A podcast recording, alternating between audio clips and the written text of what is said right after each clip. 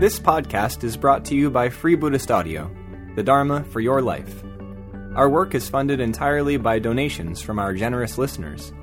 If you would like to help us keep this free, make a contribution at freebuddhistaudio.com forward slash donate. Thank you, and happy listening.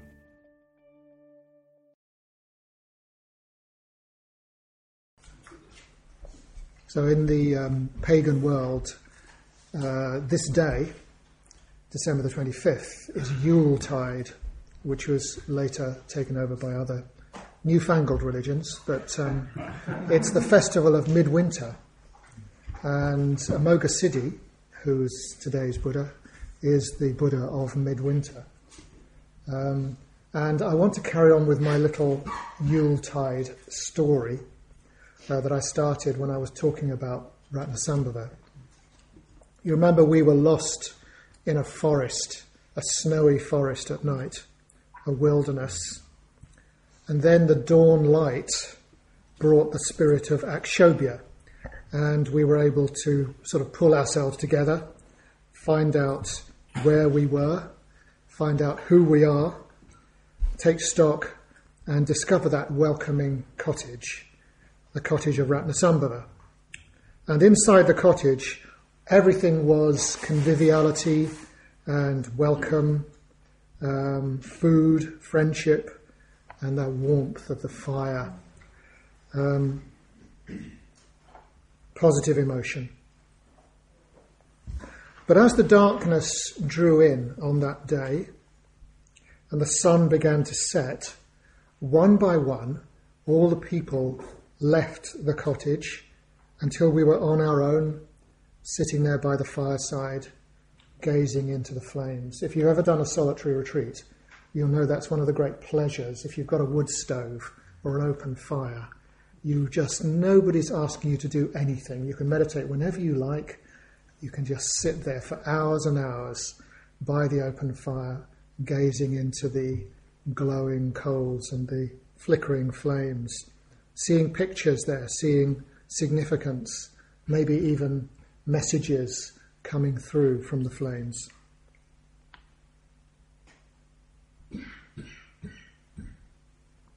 So we go deeper into a meditation. All is flow, all is flow, the flickering of the flames. And this is the spirit of Amitabha.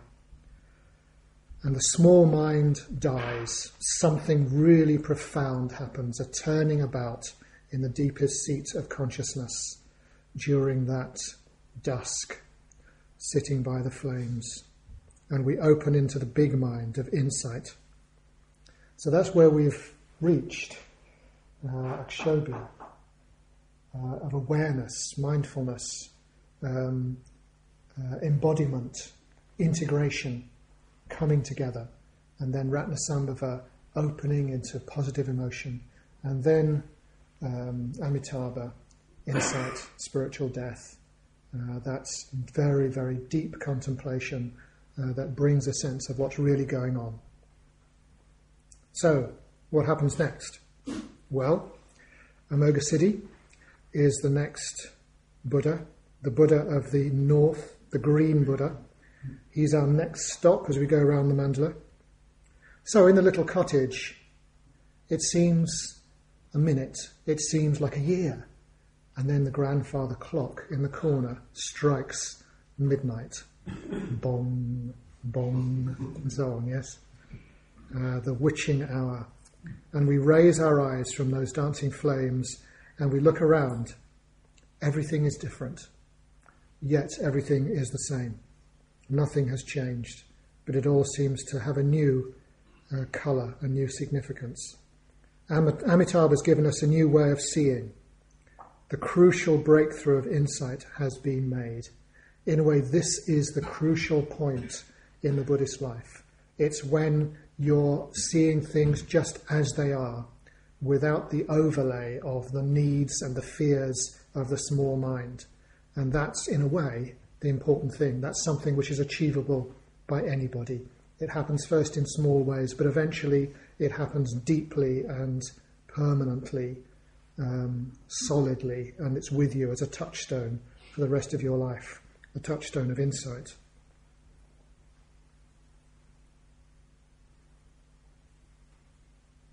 So, we um, let the insight sink in, just absorbing it, reflecting on it, letting it go deep into us. And gradually, as we sit there by the fire through the small wee hours, a resolution forms in our mind. And we take a refreshing sleep, and then in the new day, we leave the cottage and we head out through the fir trees towards the city. So now our journey is outwards, meeting the people, engaging with the world. So there's this very interesting movement uh, in the mandala, a sort of a rhythm, a sort of a cycle of inner and outer, turning in and turning out. Um, and that's demonstrated here by Amoghasiddhi's mudra. It's an outward mudra. Um, here, it's shown up here. Quite often it's by the heart. So you have this outward facing palm. It's the mudra of courage, non fear, abhaya, abhaya mudra. So, can you see what happens as you move through the four mudras of the four Buddhas that we've met so far? So, we started with Akshobhya here, and Akshobhya came down, touched the earth with an inward facing hand. And then there was a turning, Ratnasambhava, the hand turned outwards in love, positive emotion. Then there was another turning as the hands came in for Amitabha, resting in deep meditation. Now it turns again outwards for Amoghasiddhi, the mudra of courage.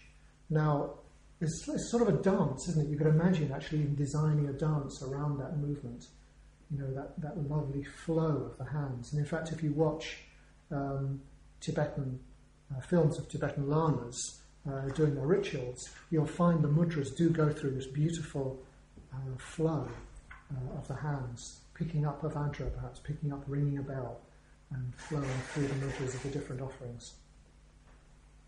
Oh, and then of course tomorrow. I mean, I, I don't want to um, uh, usurp Vessantara's talk too much, but just see what happens to the mudra then. We're here, and then the other hand comes up, one out one in.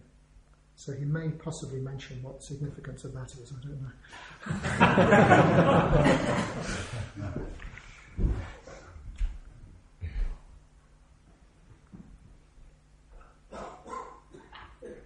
So I think it's like a sort of a systole and a diastole of spiritual practice, the heartbeat. Uh, at first, you have uh, the still relaxation of Akshobhya, grounding, fully present, and then the heart of Ratnasambhava contracts, sending the life giving blood outwards in generosity and love. And then stillness again, and relaxation again with Amitabha. And now we're back with action moving out with Amoghasiddhi. And Amoghasiddhi is the Buddha of action. His family is the karma family. But it's subtle, skillful action. He's not the Buddha of busyness. And his mudra is the mudra of courage. So, what's the origin of this uh, concept, uh, this image of courage in the Buddhist tradition? Well, the first place I would want to go to in the life of the Buddha is the time before he was enlightened. And before he was enlightened, he spent time on his own in the jungle and he deliberately sought out the most scary places. And the Indian jungle in those days probably was pretty scary for very good reasons tigers, snakes, lions, um, scorpions, but also strange ghosts inhabiting the old ruined shrines. And the Buddha would sit there, and he said, as he sat there, because he wasn't enlightened, he would get absolutely terrified. And he would, he said, I would feel the, the fear and dread arising. And he said, but when I felt the fear and dread arising, I decided that I would do nothing at all. I would simply sit with it. I wouldn't even move. And then uh, a twig would snap, the fear and dread. What was coming? or a peacock would cry. If you ever heard the peacock crying, it's uh, a terrifying uh, noise. Where, where I used to live as a kid, they had peacocks in the garden of the pub, and you'd be going through the old cemetery past the pub, and you'd hear this noise going, wow! It's a bit like that. And you think, what was that? Eventually, of course, you learned it was only the peacocks. But the Buddha heard the peacocks crying, and the fear and dread would rise. And he would say, I just sit with it until it went away. And that's how he dealt with it, by just facing it, by being there with it. And then later, um, in the seventh week after the Buddha's enlightenment, we've heard the stories around the time of the Buddha's enlightenment. Uh, we've heard about the attack of Mara's armies and so on. Um, but after the enlightenment, uh, Buddha just stayed there meditating, absorbing his experience, and there was a sort of a culmination of the whole experience. And this happened when it started raining. Uh, in India, in northern India, the monsoon is a really strong event. You, know, you can feel the tension in the atmosphere. Everything is dry, everything is waiting for the rain. They're so hot. And the Buddha was sitting there in the shade of a tree through this heat. In fact, he chose a tree called the Muchalinda tree, which was right by a lake. And you can imagine that he could get some water, a little bit cooler there by the lake, sitting under the tree. And then the, what are called, I think, the cows of Indra started to gallop over the horizon. That is, the black rain clouds started coming, flashes of lightning in the distance, the rumble coming over the landscape, and the Buddha just sat there, didn't move. And then the rain starts. And it wasn't a nice, gentle rain like we've been having the last few days. This is monsoon rain. This is absolutely torrential, pelting down. He was under the shelter of the tree, but that wasn't enough. Water was dripping down his neck. He was sitting there. At least it was warm, you know, he wasn't getting cold, but there he was in the monsoon rain. And the, the level of the lake started to rise, uh, as is happening uh, at this very moment in the West Country. The, the waters were rising. They were lapping around his feet. They were coming up his, but he just sat there through all this. And in the lake, according to the old legend, dwelt a dragon uh, in the depths of the mud of the lake, a naga. And the naga, in the form of a giant cobra, if you imagine a cobra where its body is that much round, it slithered out of the waters of the lake, the Muchalinda lake. Its name was Muchalinda. The tree was its tree, the lake was its lake. And it approached the Buddha. Da da da da. What's going to happen now? You know, is it going to bite the Buddha and kill him and swallow him whole? Uh, and then it throws a coil around the Buddha. Now, cobras, it's supposed it looks like a cobra. Cobras not actually constrictors, but let's not worry about the zoology of it. It throws a coil around the Buddha. It's going to squeeze him, isn't it? It's going to squash him to death. He'll be suffocated. He's only just gained enlightenment. What a waste, you know.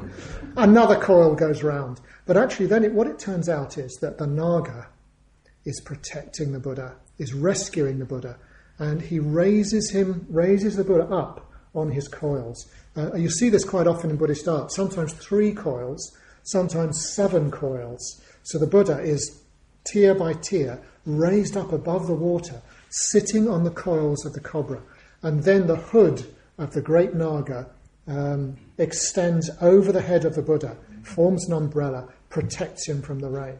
It's an amazing feeling of enclosure um, of protection, uh, this sense of, uh, of the coils of the snake and the hood of the snake over the Buddha. And there he sits as the torrential rain pours down, and it pours down for seven days and seven nights. And then it stops, and the waters recede back into the lake again, and the Naga uncoils himself from around the Buddha and moves in front of the Buddha and there's a sort of a strange shimmer in the atmosphere, and he turns into a young prince. Because the Nagas have got the ability to take human form. Uh, the Nagas were met later because they were the protectors of the, protect, the Perfection of Wisdom Sutras. And in that case, they would come to Nagarjuna's lectures. Nagarjuna was the great abbot of uh, Nalanda University. They would come to his ne- lectures, especially the Naga princess, but he couldn't tell she was a Naga because she took the form of a human being. And the same is the case with Muchalinda. He takes the form of a young man and he bows in front of the Buddha. So, in a sense, this is the culminating point of the Buddha's enlightenment process. It's sort of the peak of it. It's when it's all fully absorbed. And I don't know if you can get the impression from that legend, you know, the rain pouring, pouring down. There's a, a strong reflection with Mara's armies. Mara's armies hauling, sort of uh, hurling their tree trunks and rocks at the Buddha, you know, from all sides. They all turn into a rain of flowers.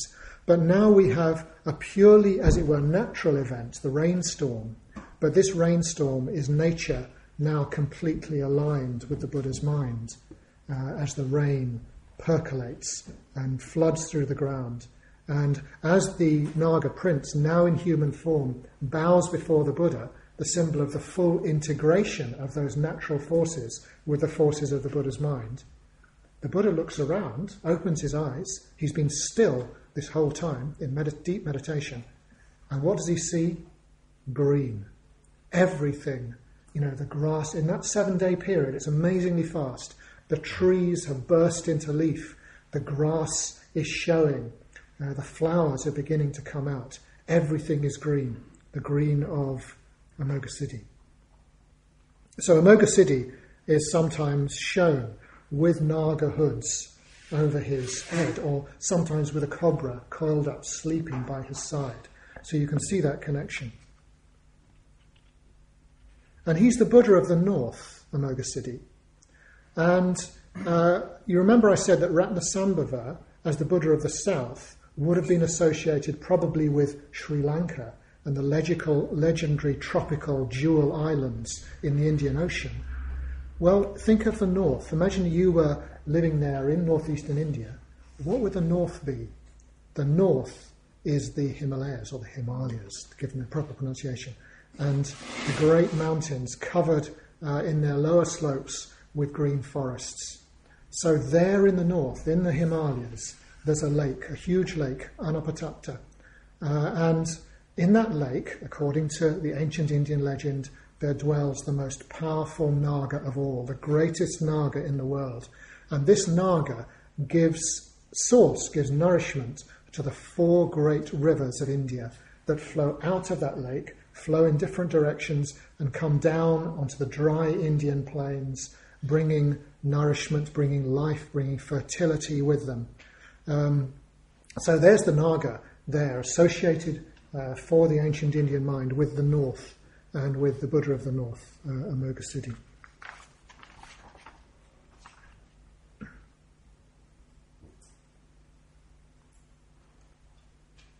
So I mentioned that Amoghasiddhi's mudra is the outward turned Abhaya mudra. But this, in the Buddha's life, is not associated with the Muchalinda episode. The Buddha there is just deep in meditation. This is associated with another episode in the life of the Buddha, this mudra. Uh, and again, you'll often see it depicted in Buddhist art. Um, the Buddha's cousin, Devadatta, was intensely ambitious and when the Buddha was an old man, Devadatta went up to him and said, Look, you could retire now. You've done enough. It's time for you to take a rest. It's time for you to start drawing your pension. I can take over. I can manage it. I've been watching how you do it. It's easy. I'll look after the Sangha. I will develop Buddhism. I'll make Buddhism into a great power in this world. We'll take over everything. This is what Devadatta said to the Buddha. And the Buddha just looked at him and said, Nobody governs the Sangha, least of all you. And Devadatta slunk off and brooded over this. And his envy, his jealousy of the Buddha's influence grew stronger and stronger. And eventually he couldn't bear it any longer. And he plotted to kill the Buddha, or at least to have the Buddha killed. First of all, he sent an assassin with a bow and an arrow, but the assassin could not bring himself to harm the Buddha and became a disciple. So the Buddha's followers set a guard around him, all holding stout cudgels, looking out for more assassins. And when the Buddha noticed this, he said, Go away, go away, get on with your meditation. I can look after myself. I'm not at all bothered about this. I'm not scared. So, uh, a number of other things happened, and eventually um, Devadatta bribed the jailer in the great city and the jailer owned a huge, terrifying, wild elephant. And this elephant was used for public executions. I won't tell you how they did it, but it wasn't very pleasant. Um, and so Devadatta uh, got the jailer to set the elephant on the Buddha. So one day, the elephant was set loose down the main street of the town. Imagine this broad main street. The Buddha, as the Buddha was entering the main street from the other end. So we've got this sort of runway with the elephant at one end and the Buddha at the other end. And it, within about 30 seconds, everybody in the city had scattered. They dived into their cellars. They were hiding behind their walls. You just had this empty road with the Buddha and Ananda. Ananda, ever loyal, the Buddha's closest disciple, stayed with him. And thundering, the Buddha started charging, trumpeting down the road, its sort of little red eyes absolutely filled with fury. I should say the jailer had got it drunk just to make sure. So it takes a lot of liquor actually to make an elephant drunk. Uh, so Devadatta somehow managed to raise the cash uh, to pay for all this beer. And there's the elephant trundling down, charging, thundering down. Imagine the noise of it, the trumpeting noise, especially if you weren't used to lorries or trains or anything. This would be the most terrifying thing you'd ever seen. And Ananda, you can just imagine Ananda, Ananda so loyal to the Buddha. He said, uh, you, you, you go and hide. I'll, I'll, I'll distract its attention, he says. Uh, I'll, I'll fight it off. Don't worry, don't worry. You go and hide. And the Buddha said to Ananda, no, Ananda. He said, you go. Go, just go away now. And Ananda was very, very reluctant. And eventually he agreed. And Ananda went and hid behind a wall. Elephant trundling down, charging down the road, and the Buddha uh, just raised his hand in the Abhaya Mudra, in the Mudra of courage.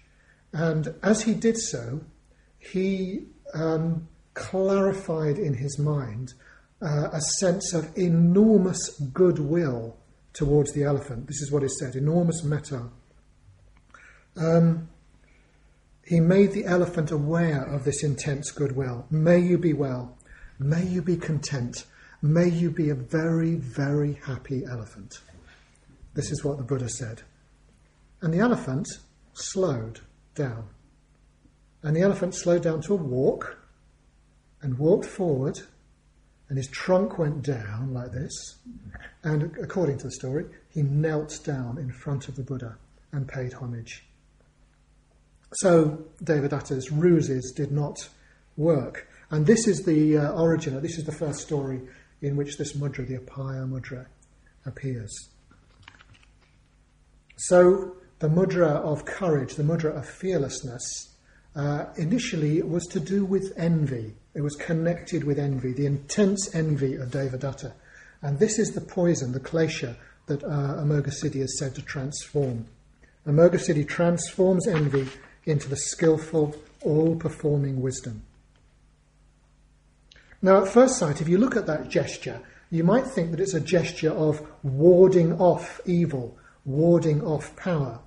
Uh, keep back, elephant. I'm more powerful than you are. A great explosion will pulse out from the palm of my hand and knock you flying, you know, like sort of Gandalf with his staff or something like that. Um, but this is not the meaning of the Abhaya Mudra. This is not the meaning of the mudra. I mean, even in the story, it was not power that the Buddha used, it was love, it was metta that the Buddha used. It's not even saying, I am fearless, I am without fear. It's much more than that. It's said that the Abhaya Mudra is the mudra which grants fearlessness, it bestows fearlessness. It's taken for granted that the Buddha, since he has no small mind to protect, doesn't have any fear.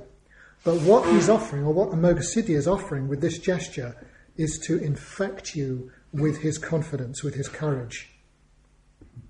So, do you see how we get to this point? We've built ourselves up to this point by going round the mandala. First, with Akshobhya, we had complete awareness, being present, fully embodied, integrated as one person, without any conflict. And then, Ratnasambhava, positive emotion, blossomed and we were warm, we felt connected, we felt a solidarity with all that lives. And then Amitabha, representing the phase of spiritual death, um, gives us the chance to sit intensively, intensely with the whole significance of our experience, completely dropping the defensive small mind and opening to the way things really are. So now Amoghasiddhi is the next phase. It's the phase of allowing our insights to flood through our whole being, our whole mind. Um, spiritual rebirth. It's uh, the insights fruiting into a new type of me, uh, becoming reborn as a being who's now completely informed by insight, who lives from insight, and most of all, who acts from insight. So, Amoghasiddhi is the Buddha of wise, compassionate action.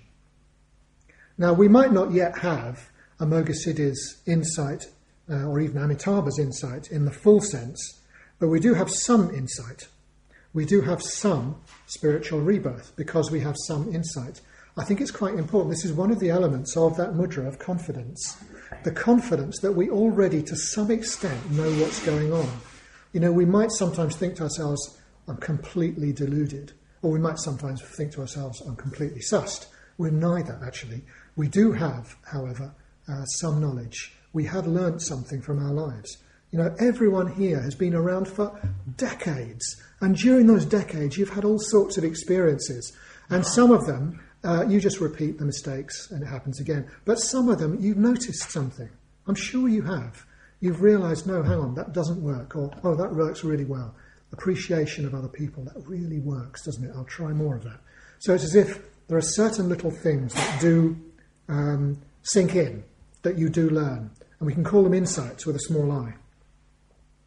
For example, uh, when I started meditating, I was sometimes prone to depression. But one morning, maybe because of the meditation, it dawned on me that no depression lasted forever. Depression was not the whole of reality, even though it felt like that when I was in the middle of it. Um, and immediately the sting was taken out of that tendency. It didn't then stop happening, but it didn't seem to matter so much. And gradually that tendency died away until it lost its power. And it lost its power because I realized, not because I sort of was suddenly able to sort of magically get rid of it, but just because I realized it wasn't fixed. It wasn't something solid. It wasn't me. It was just a wave, a worldly wind that washed over me. I was no, no longer feeding it with my deluded thoughts that it was fixed, that it was the way things really were. So sometimes I think it's very good to look at that, and I suggest this in the groups, you know, well, what have I realized? You know, to hear other people's insights can be very useful as well. What have I already noticed about the world, about my life? Try putting it into words, even. There's a sort of a, a process you can go through. You first of all actually notice it. And because sometimes it may just pass. You may just think, oh, yeah, that's true, isn't it? Yeah. And then you don't really take it seriously. So you notice it, maybe put it down into words, take it seriously, dwell on it, meditate on it, reflect on it. How does it affect that realization that my uh, depression is not a fixed thing. Does that apply to other moods I get into as well? You know, so it's reflection. You start to apply it to other areas of your life. And then you see its implications. You let it impact you, and then you act on it. You live. You live from it. So this is the meaning of this process of spiritual rebirth, which we're associating with Amoghasiddhi. Allow yourself to be transformed by taking your deep experiences seriously. And what this generates is best expressed perhaps as a kind of confidence, a kind of courage. Your hand turns outwards in this gesture of fearlessness. And you feel now you've got permission to live. It's okay. You don't have to be so inhibited. You don't have to hold yourself in all the time out of fear and anxiety and need. There's something significant there that allows you to be confident. Uh, that you feel, yes, I can act, I can intervene, I can be involved without causing too much damage in the world. Sometimes I will make mistakes, but uh, I'm going to go for it. Uh, I remember one thing Vessantara once said um, was to do with failure. You know, that failure, in a sense, is quite a good sign uh, things not working out or going wrong is quite a good sign, but at least you're taking risks. At least you're trying something. I mean, of course, you don't want it to fail, you want it to work really well. But sometimes, if you really do risk things, if you get involved with life, get involved with other people, sometimes they will take offence. You'll find, oh, I've trapped on a, trod on a toe there. And you might be tempted, I'll just stay back, I'll hide in my room, I won't have any impact at all, I'll be very, very quiet and meek and mild. But then nothing, you make no difference in the world, do you? So it's worth intervening, being involved. And I found that very useful I hope I got it right, but a very useful suggestion from Vessantara that don't feel that the fact that sometimes you've failed shows that you are a failure. You're not a failure. Uh, failure is a sign of success.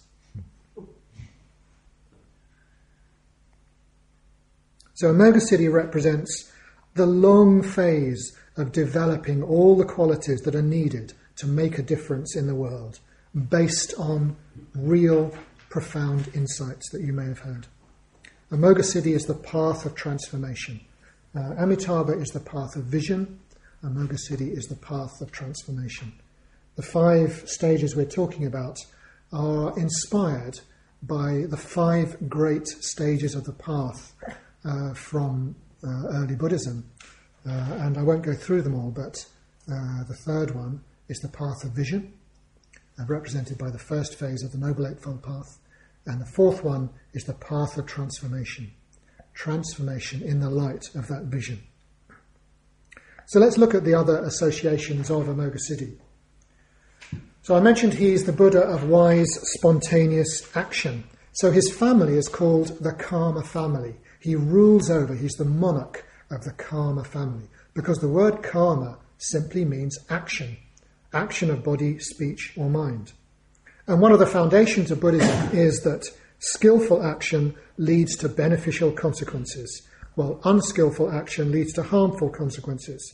So, a large part of leading the Buddhist life is working out what is skillful and what is unskillful. What are the mental states that lead to skillful karmas? What are the mental states that lead to unskillful karmas? Encouraging the mental states, giving energy to the mental states that are skillful, and taking energy away, not acting on those mental states that are unskillful, because you know they'll lead to problems, to damage.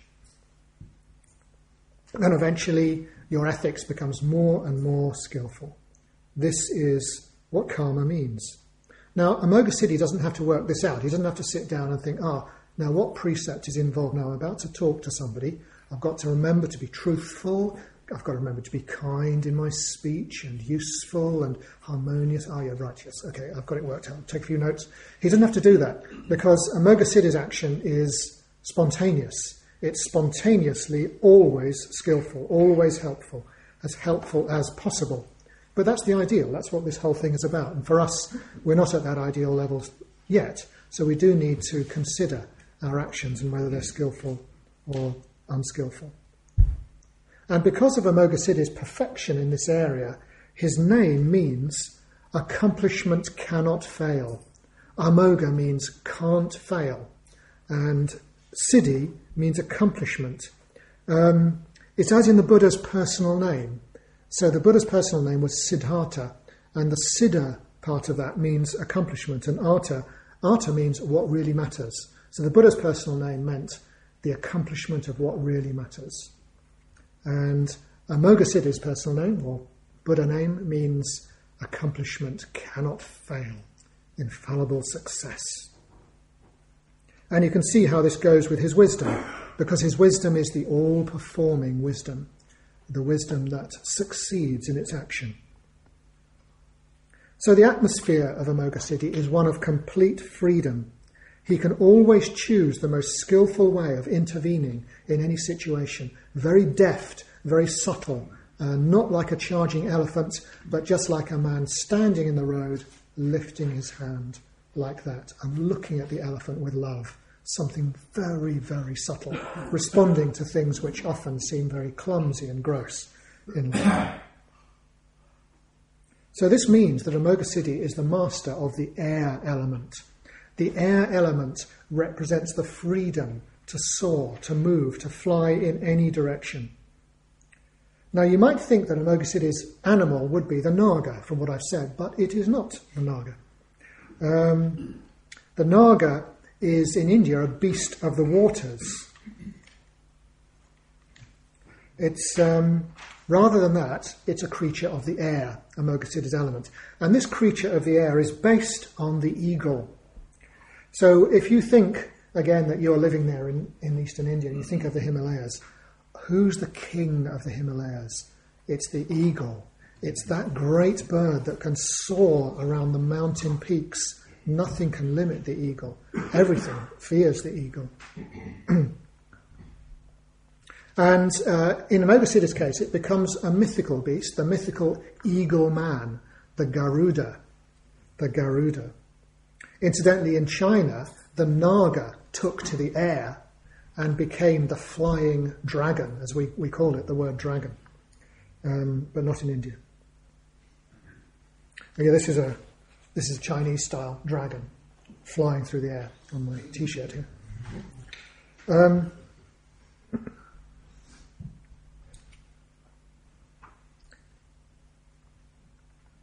so we think of this great soaring eagle in the mountains, so fierce, so impressive, the ruler of the peaks. And the Garuda has the head and the lower part of an eagle and the wings of an eagle, but the torso and the arms of a human being. And perhaps strangely, given that he's the bird of Amoghasiddhi, the Garuda is the sworn enemy of the Naga. And if you see images of the Garuda, for example, in Tibetan art, he's often shown holding the Naga stretched between not his talons, because he's got arms, human arms, uh, held up captive uh, between his hands like this. Uh, the Garuda is immensely strong and conquers the Naga. Um, and in uh, Tibet, in fact, the Indian Garuda underwent a further process of evolution, becoming even more humanized, and lost the eagle's head and developed um, a human head. Uh, so you have what's known as the Shangshang, or the Shangshang bird, uh, as the emblem of Amoghasiddhi. So on Amoghasiddhi's uh, uh, images, you'll sometimes see a Shangshang bird, and sometimes you'll see uh, a Garuda, but they're, they're, quite similar. Amoghasiddhi is the master of the air elements, free to glide, to soar in any direction, covering vast distances through his lovely green rolling mountain forests. And Amoghasiddhi's emblem, which you can see him holding in the image here, is the double Vajra. Um, I couldn't f- find an actual metal double Vajra. Now, there's one on the cover of a book. Um, but basically, it's what it says. You pick up uh, the Vajra of um, uh, Akshobhya, uh, two of them, and you cross them over like that, and you get a double Vajra. It's known as the Vishva Vajra. And I think that the word Vishva is the same as the first element in Vessantara's name. Is that right? Yes. So the word Vishva uh, means something like uh, everything or complete, completely integrated, uh, integral, uh, because it's not just got one direction to it, it's got both directions. The Vajras cross each other. And this seems to have been based on an old Buddhist legend that our universe started with two immensely powerful winds blowing across each other, each of them more powerful than any other force, yet meeting and becoming a foundation for the cosmos. So there's this sense of the enormously powerful yet stable foundation of the double Vajra, the crossing Vajras. Um, so it's completely stable yet enormously powerful. It's a base from which to act. And the female Buddha of Amoghasiddhi's action family is green Tara. Um, now, Tara is sometimes associated with Amitabha in Amitabha's family, and particularly white Tara here is. These, these two are both images of Tara. So we have white Tara here and green Tara here. But green Tara uh, becomes a fully fledged Buddha, a female Buddha, and as such is associated with Amoghasiddhi, is known as Amoghasiddhi's consort. Now, apart from the colour uh, and the number of lotuses, can you see a difference? Of, uh, if you know this, don't say, but if you don't know this, can you see a difference between the green Tara and the white Tara? Anybody notice what the difference in, in them is? Have a good look.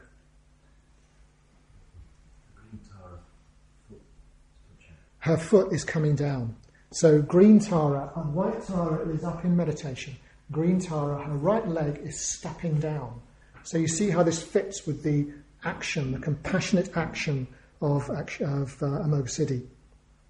So she isn't just compassionate, she's engaged, she's active, she's coming out, she's involved. That's what that leg coming forward is. And of course, Tara is an amazingly rich figure, one of the most popular of all the Buddhas in Tibet. Um, and, you know, she represents this compassionate action. She's enormously uh, accessible she always feels as if she loves to see you. This is what you get. With, I, I don't think it sounds strange to say this for a, a, mythic, imaginative figure, but that's the feeling I always get with Green Tara that sense of enormous welcoming uh, and involvement and interest. She's not distant, she's very, very close, very involved, very beautiful, uh, full of vitality, full of life. And you notice that her right hand is in the Abhaya Mudra. It's gripping the stem of a lotus, but she has uh, the same mudra as Amoghasiddhi, the Abhaya mudra. Um, is, it, called something different? Left hand. Oh, left hand, sorry. Left hand, yes, her left hand is in the Abhaya mudra, yes. I can't see it very well from here. And her right hand is, uh, is usually in the generosity mudra, down with her right leg as it, as it steps forward. So that's the female Buddha of Amoghasiddhi's action family, Green Tara, um, going out into the world to make a difference. But Amoghasiddhi is not really just about busy action. Uh, in fact, he's not about busyness at all. Uh, he's not necessarily about doing anything at all. In order to be part of the action family, karma isn't about sort of bumping things along necessarily, or intervening, or cracking things apart. Action can be something which is very much an inner volition, a transformation that's happening inside you. Spiritual rebirth is the absorption and the growth of all beneficial qualities. And um, it's as if you need digestion as well as action. When you consume the insights, the nourishment of the insight, they don't immediately turn into energy that can rush around and, and change things. They have to go through the digestive process uh, to be changed into sources of energy. Um, and similarly, Amoghasiddhi's phase of spiritual rebirth is a phase where we soak up the qualities of the Buddha. In the case of Amoghasiddhi, we soak up the Buddha's fearlessness and courage, his freedom and spontaneity, uh, the fun loving aspect of the Buddha, his compassion, his ability to transform envy into the all performing wisdom.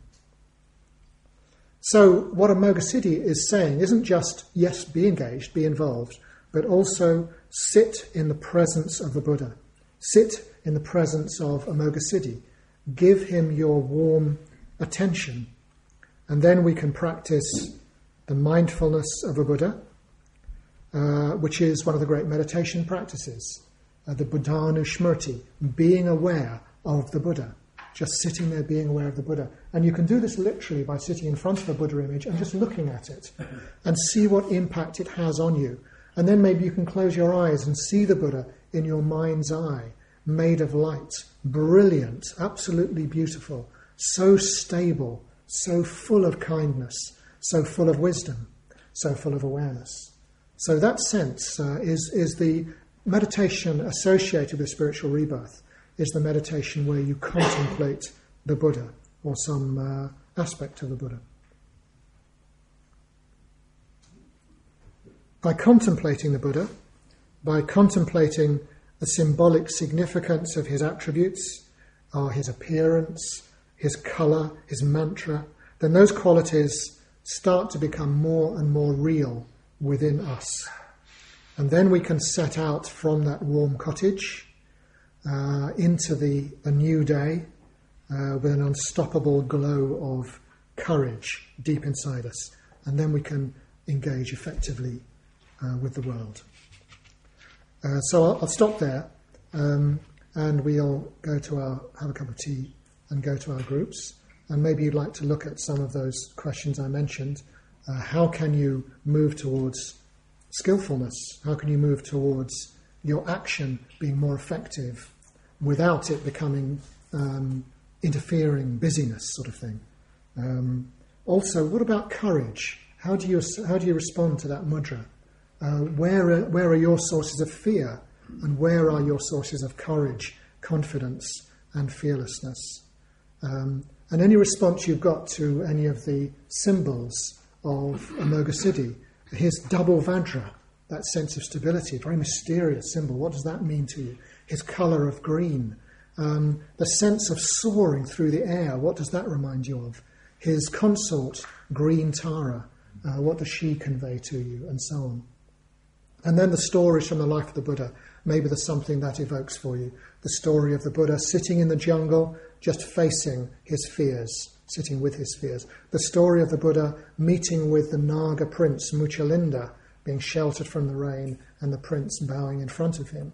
Or the story of the Buddha facing the terrifying, uh, drink crazed elephant thundering down the road and simply raising his hand and filling the elephant with his metta, with his goodwill. We hope you enjoyed this week's podcast. Please help us keep this free. Make a contribution at freebuddhistaudio.com forward slash donate. And thank you.